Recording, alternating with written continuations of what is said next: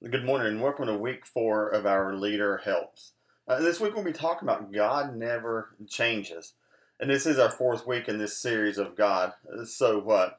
Who is God and how does that make a difference? Why does that matter? It's kind of what Alan's been teaching us through as we look at the attributes of God. And I know I've personally gained a lot from this sermon series as well. And so, but after week four, in the next few weeks, some of you uh, will be kind of moving out of the campus from wherever you've been meeting at, and you're going to be going into a new location, new environment. So we just want to let you know one, we're praying for you as you make this transition, as you step away from the campus for a regular rhythm of gathering. But as you begin to step out, whether it's into a home, whether it's at a coffee shop, restaurant, uh, workplace, at a park, wherever you may be circling up with some friends to have these conversations, is going to help you to experience life with Jesus. And real quick, just want to talk about that for a minute. What does it look like to experience life with Jesus? And if you and I are going to experience life with Jesus, in a sense, it means that we're going to live the life that Jesus lived. We're going to do what the disciples did. We're going to follow Jesus. We're going to go where Jesus would go. We're going to live and behave as Jesus would live.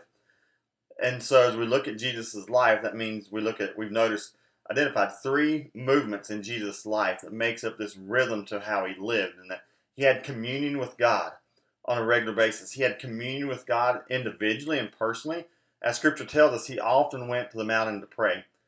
He also had communion with God as he gathered together uh, with other with others, with the disciples, those that he called to himself and he named as to be apostles. You know, scripture tells us where two or three are gathered together in his name, there he is also. He modeled for us that we have communion with God as we have community with one another as well. But also, there's this movement of community to where that we share our faith with one another, where we encourage one another, we pray for one another, we bear one another's burdens. Uh, we're there for each other, and then we believe this as as we have communion with God, we have communion with one another. Just like what we see modeled for us is the early church within the upper room. After Jesus' resurrection, and Jesus went back back to the right hand of the Father, so to speak. Well, the early apostle, early church, they sought God in the upper room. They sought the heart of God. They prayed together. And as they did that, they have unity. But then the Holy Spirit breathed through them. You know, this is the day of Pentecost.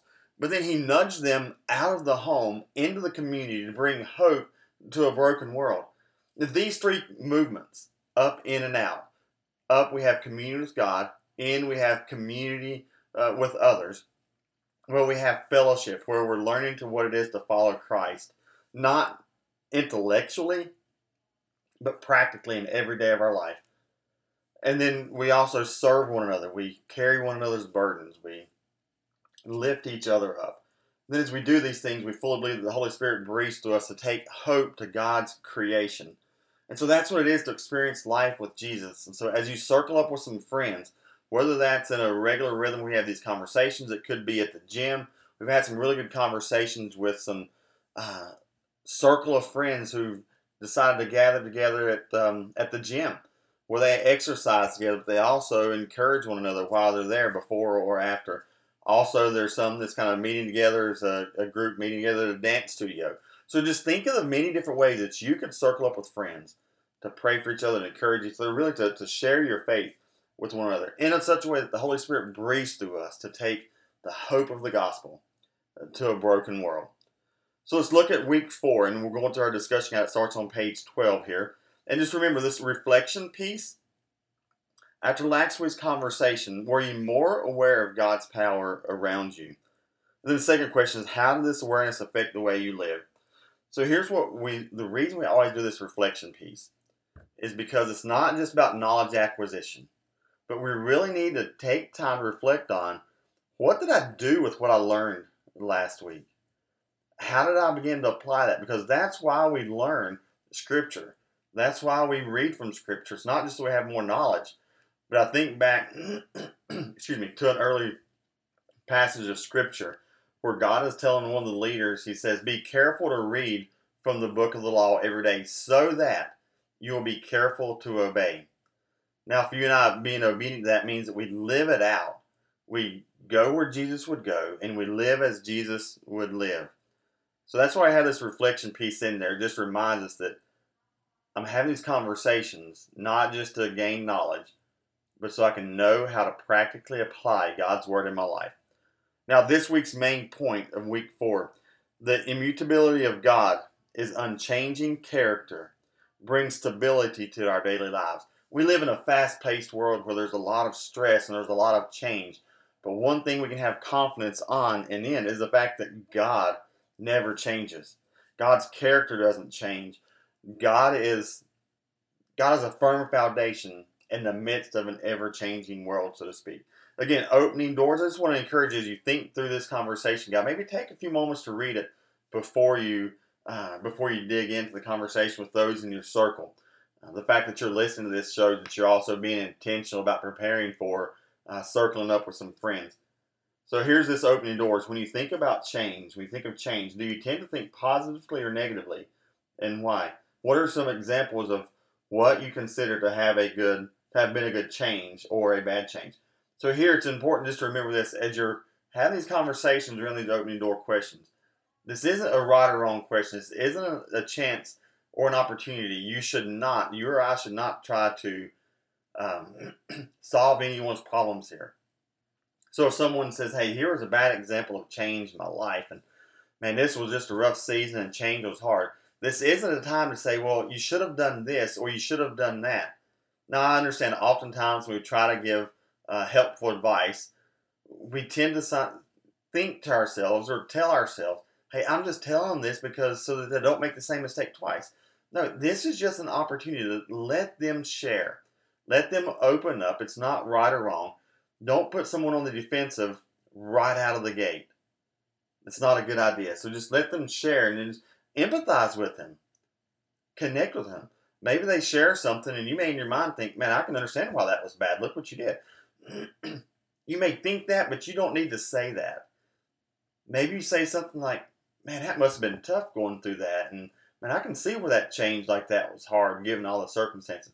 Just empathize. Let them know that this is a safe place to share what's on their mind or what they're thinking through. Because if you put up a wall right here at the opening door session, when it comes to digging in and we get into some of these tougher questions, they're really not going to open up because they're going to remember they got shut down or they got corrected on the front end of this conversation. So opening doors is not a time to solve problems. So the digging in section. Again, one great way to get other people to also have this conversation is have others read scripture with you as well. Don't be the one that reads uh, every scripture. Maybe even let lead them to have some of the conversation. So as you go through these, just remember it's not a race to the end. It's not about hey, how we've got to get every question uh, answered. But again, so here's one of the questions: uh, Why is it important to understand that God does not change? Again, this is just a question where you want to let people to share. It's not a right or wrong answer, but you're just learning more about one another here in this in this conversation. There's a little bit of commentary in here to help you uh-huh. out as well. And then the taking it home piece, this is the part where that you know you want to think take time to reflect on, okay, here's what God has spoken to me today. And here's how I'm going to apply this to my life. Here's what I want to strive to do. This is also a good opportunity to say, hey, how can we pray for one another in this upcoming week? And this is a great opportunity for you to lead by example here.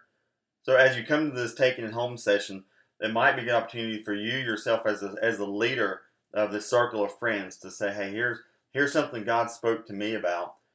Here's how I need to apply it, and here's how I need for you all to pray for me that I will be able to apply what I've learned this week. So you're modeling this uh, for them, but also you're genuinely asking them to pray for you and what it is that God has spoken to you in regards to. Hey, this is our Leader Helps for Week 4. We hope you find these beneficial and helpful. Hey, please know that we're praying for you. Also, we look forward to seeing you on Saturday uh, morning for our G3 uh, Circle Seminar. We'd love to invite you out to be a part of that as you can connect with some of the G3 pastors, some of the people here from other countries. As we've been talking all week with them about what does it mean to uh, to steward and to, to organize a purpose-driven church where we live where we live out the five purposes we find in the Great Commandment and Great Commission. What is it to love God? What is it to have fellowship? What is it for discipleship to occur? How do we do ministry uh, and evangelism in these five different purposes? So, hey, we're praying for you. If we can do anything for you, uh, in regards to caring for your circle, please let us know. Connect with the campus pastor or uh, the community leader within your congregation. Have a great week.